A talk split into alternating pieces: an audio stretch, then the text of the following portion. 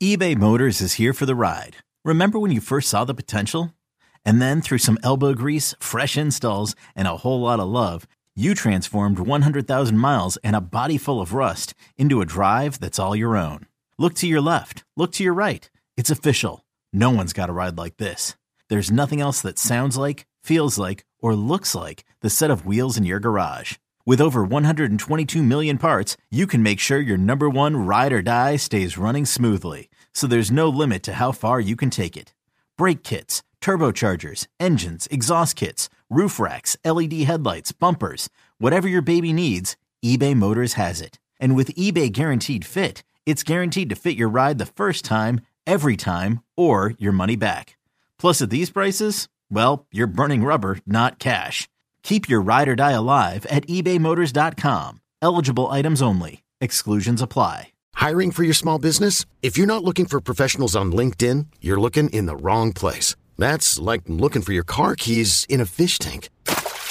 LinkedIn helps you hire professionals you can't find anywhere else, even those who aren't actively searching for a new job but might be open to the perfect role. In a given month, over 70% of LinkedIn users don't even visit other leading job sites. So start looking in the right place. With LinkedIn, you can hire professionals like a professional. Post your free job on linkedin.com slash recommend today. Today's episode is brought to you by Cars.com. With over 2 million vehicles and 50,000 more added every day, Cars.com will match you with the perfect car for you, your budget, your life, your style. And if you're ready to say goodbye to your current car, Cars.com will get you an instant offer to cash it in. Just start by entering your license plate and get matched with a local dealer who will write you the check. So whether you're looking to buy or sell, just go to Cars.com. It's magical. On this edition of Phinsider Daily, we take a look at the offense through the training camp practices so far. What have they done? More importantly, what are the coaches saying about them? We're going to dive into several press conferences from Sunday where several offensive coaches talk to the media. We're going to kind of break down a few interesting quotes that we can pull away some information. Be sure to join us on today's Phinsider Daily.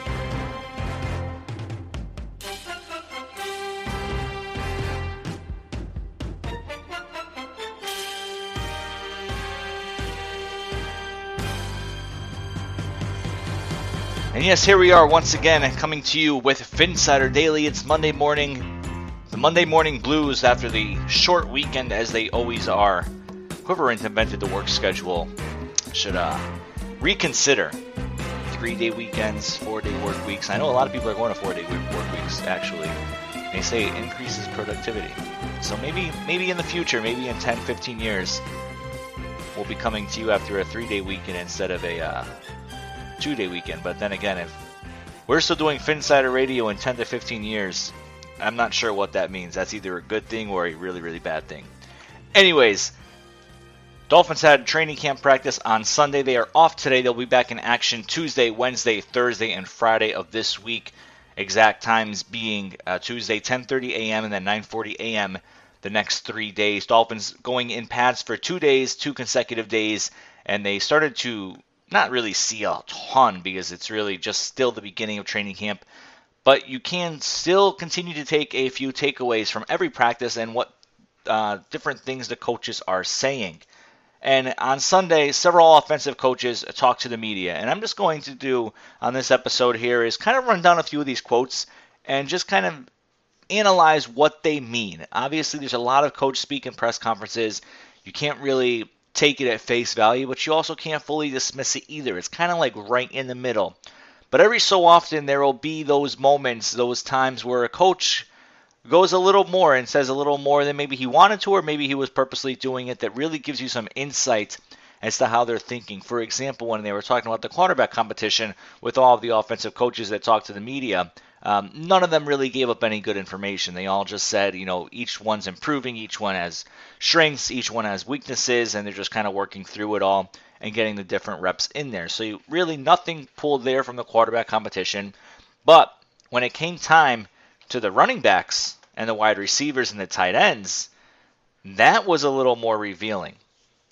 And in terms of the overall offensive philosophy as well, there was one quote from offensive coordinator Chad O'Shea where he was asked what's been encouraging about what he's seen on the field thus far. And right off the bat, he says, I think there have been some times we've really established the run. There have been some examples of us really protecting the quarterback and staying inside out and being very firm in protection. Communication level on the offensive line has gotten better and better and is continuing to grow. So, the area of communication, the area of being able to run the ball and protect the passer, are areas that certainly there have been examples of positive things for our offense in that area. And that may sound like, okay, they're going to run the ball, they're going to communicate, they're going to protect the passer. That sounds like a great offensive philosophy. Everyone does it.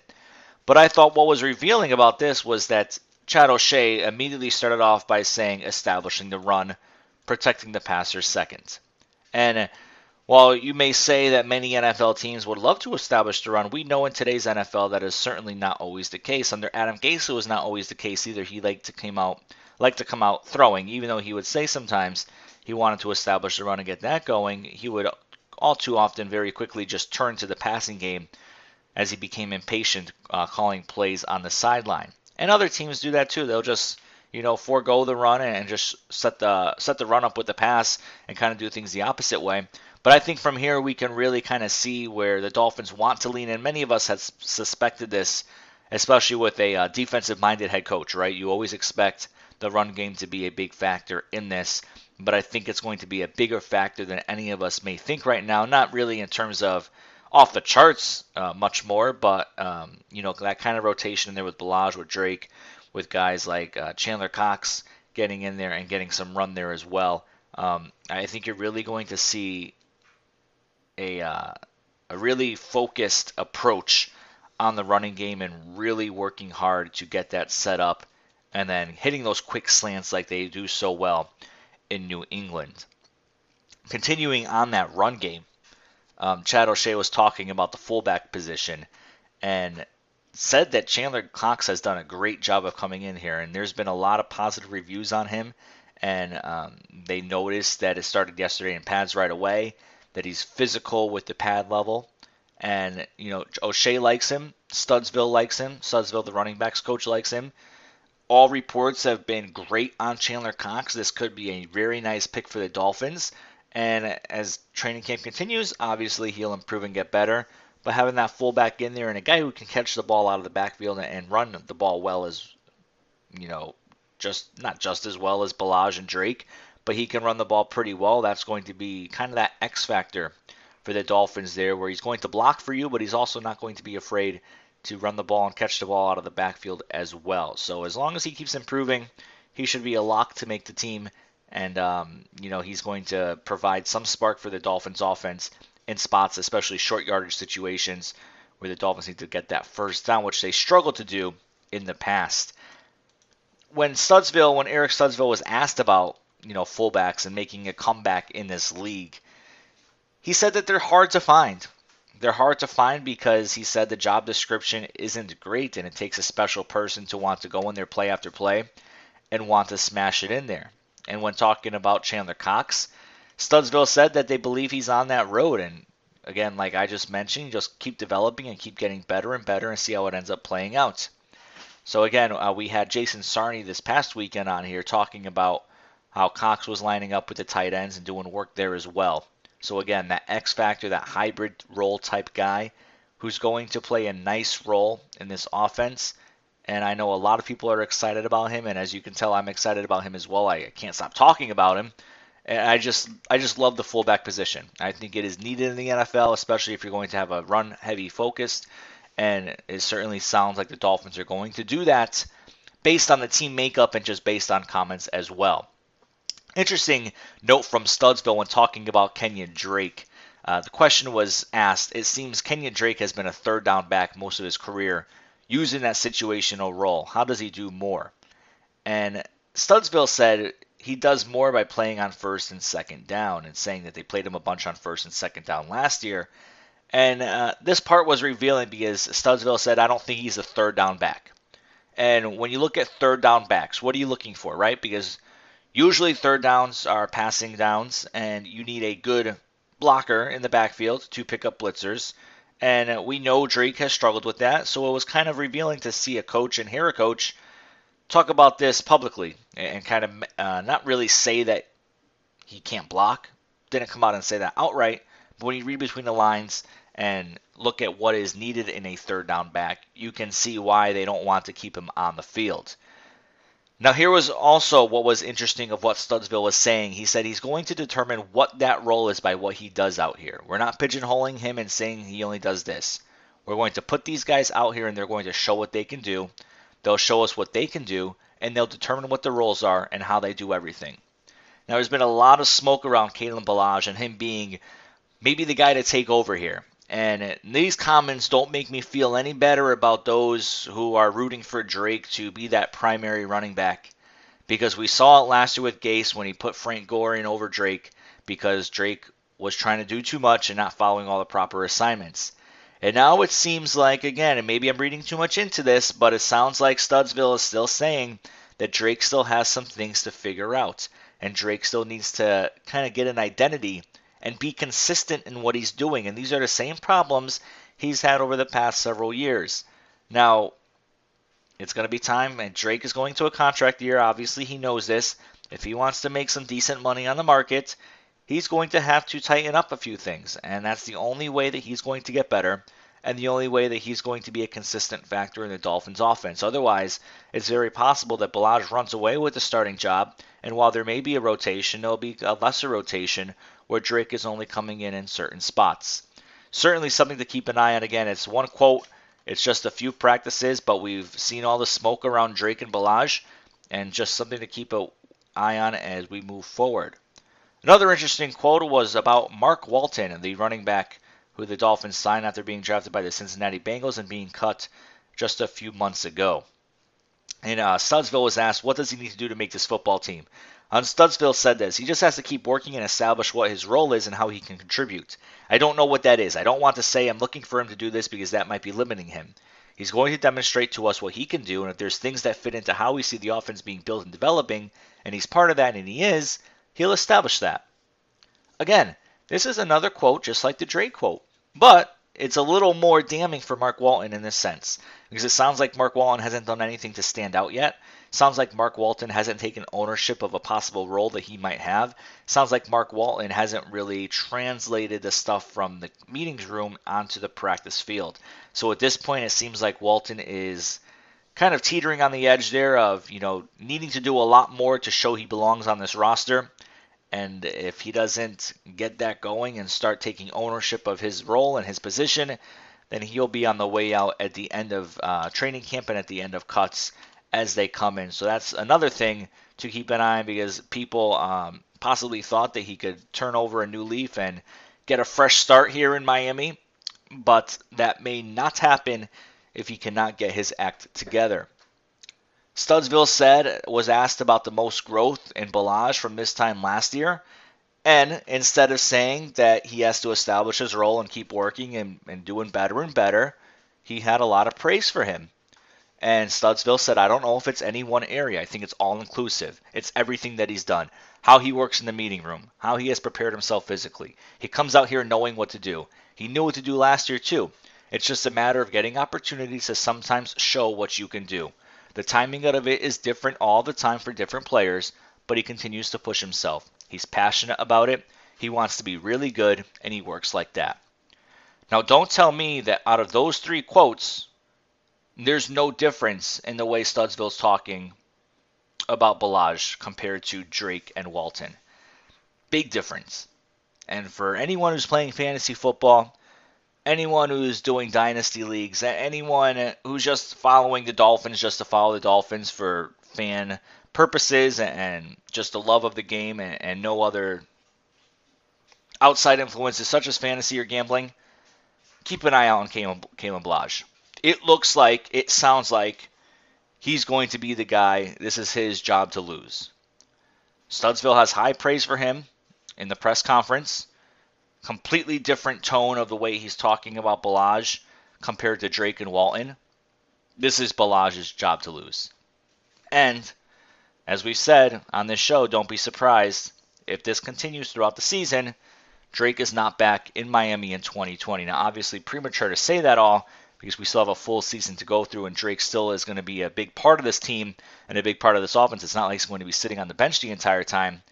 But don't be surprised to see Ballage factor much more in the offense than Drake. And Ballage can probably be a three down back as well, which I'm sure the Dolphins would prefer over someone like Drake, who is a first and second down guy only. And when he comes out of the game, it kind of tips to the defense what the Dolphins are trying to do. Staying near that running back position and going more towards the offensive line, Michael Deiter, questions were asked about him. And uh, here's what here's what uh, the offensive line coach Pat Flaherty said. The first thing with Michael, because of his rookie status, is you want him to get in one spot, and that would be guard. Then eventually, what he's able to do is work both sides. That's going to be what he were going to try to limit right now with him until he gets those types of techniques. Smart player knows his assignments, but until you can do the technique over and over again, that's what you need to do and get better as it goes. And uh, the question kind of followed up with Deiter saying that he admitted to needing improvement on the pass sets, although he's very good at the run game. And, and Flaherty kind of, you know, confirmed that. He said, "Here's the thing about young guys when they transition to the NFL. He played in the Big Ten, a good league, but he's going to be playing against better players. Now his technique, which was well coached in college, but his technique has to change a little bit because he's going against better players. Some of the things you're able to execute in college won't get the job done here. That's the transition and learning phase he's going to have to learn. So again, sounds like Deiter's on a decent track right now, but it also sounds like he has some improvement to do. And same thing with every offensive rookie uh, lineman. If you need to, if you need to get your technique changed, uh, you're getting it done in training camp when you first enter the NFL and it's up to you to grab hold of that and be able to understand that and the why behind it and actually implement it and put it into action. Isaac Asiata struggled with this. He had to refine his technique and he can never get it down the right way.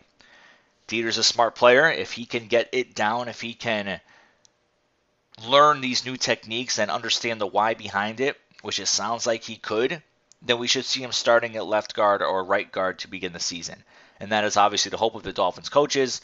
A lot more to go, several weeks to go before week one, but um, as long as Deiter continues on this track, he should be able to go. So that was just a nice little update on him. Um, you know, Flaherty also said that there's good and bad with him so far. There's been flashes, and but confirmed, like I just mentioned, that he's a long way of being a good NFL player. So let's hope because this offensive line needs some good players there. Um, you know that the coaches confirmed during the press conference that Laremy Tunsil is the only guy that's locked in on the line. So even Daniel Kilgore is getting some competition. I'd be surprised if he wasn't the starter, but it sounds like all four spots are wide open and open competition. But again, I would expect Tunsil obviously at left tackle, Kilgore at center. I would expect Jesse Davis at one of the guard spots, and that really leaves left guard and right tackle open.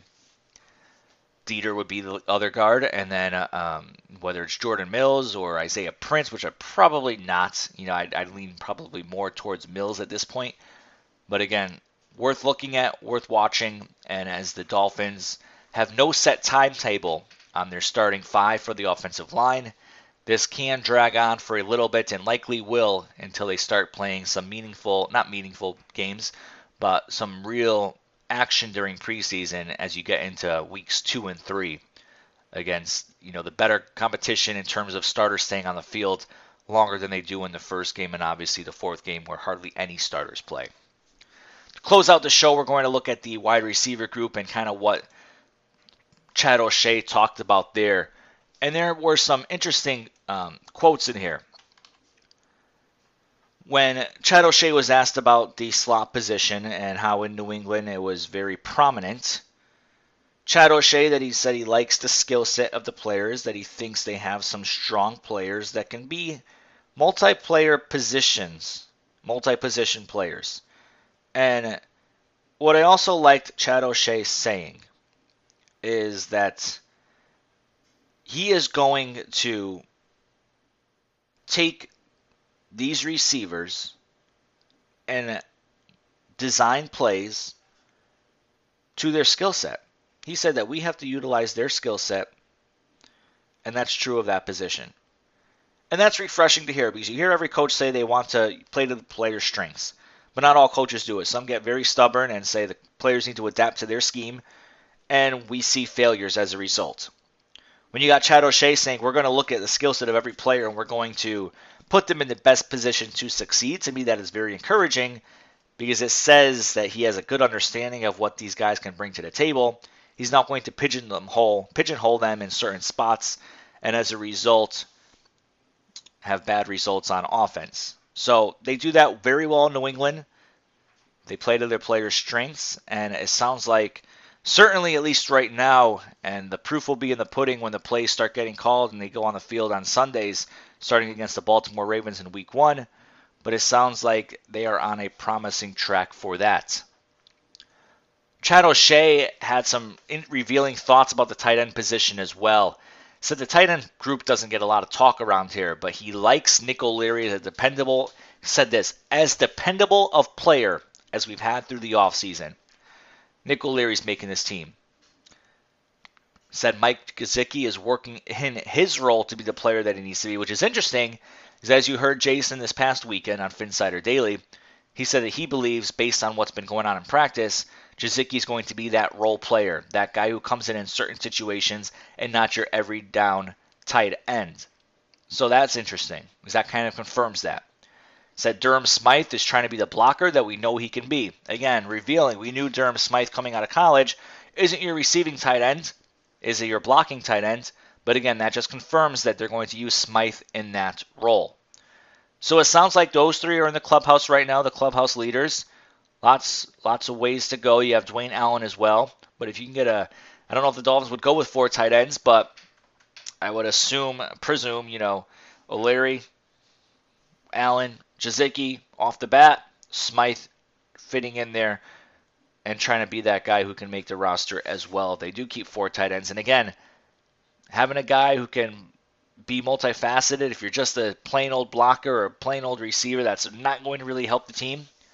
So these guys need to do a good job of really getting everything under their belt and learning how to do the different things at the tight end position, which is a very complex position because there is so much to do. And as we all know, coming into the league as a rookie tight end can be very daunting, and you are more than likely going to struggle rather than succeed.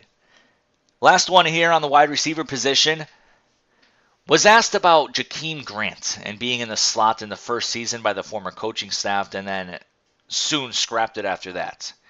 And Chad O'Shea said that they've told the receivers that they're going to clean slate this and they're going to utilize this where they think they can help the offense, whether it's inside or outside, whether that's true of Jakeem or Albert Wilson or DeVante. Playing inside, some we're going to use these guys in a multiple position role. So we definitely haven't pigeonholed them into any position. We truly haven't. He said that they lined their outside receivers inside, some inside receivers outside. So he says they're going to try to have the mindset that says you guys need to learn our offense conceptually. You need to understand the big picture and be able to get lined up at all spots. I love that. I love that. Utilize DeVante in a slot. Get him going there. Utilize his strengths, his big body, on the short slants, on the intermediate crossings. Get them out there. Don't pigeonhole these guys. They become better players by putting them all over the place. And even on the outside, Albert Wilson, match him up one on one against a guy. Jakeem Grant, let him go one on one. Let him burn them. And then if you have Fitzpatrick or Rosen throwing bombs, it can be a beautiful thing. Now, the offensive line needs to protect the quarterback, and that's going to be a big part of it. But as you see these quotes, as you see the practices, as you see the updates, as you see the progress coming in, you start to see some promising signs. Now, everything always looks good on paper and training camp. Everything is always promising. Then the actual game starts, and then it's like, oh boy. But at least there's some promise. At least there's some hope, and it's not all doom and gloom. That's going to do it here for me on Phinsider Daily. Be sure to check back tomorrow morning for Sutton, who will be talking, of course, training camp updates and, and a few tidbits and pieces of an interview that we're going to reveal in the morning. And then Houtz will be with you on Wednesday morning, our flagship on Thursday morning, and then one of us will be back on Friday. Thank you for listening to Phinsider Daily. I am Matt Cannata. We'll talk to you later. That was Phinsider Radio, part of the Phinsider.com and the SB Nation Network. Miami has the Dolphins, the greatest football team. We take the ball from goal to goal like no one's ever seen. We're in the air, we're on the ground, we're always in control. And when you say Miami, you're talking Super Bowl, cause we're the Miami Dolphins.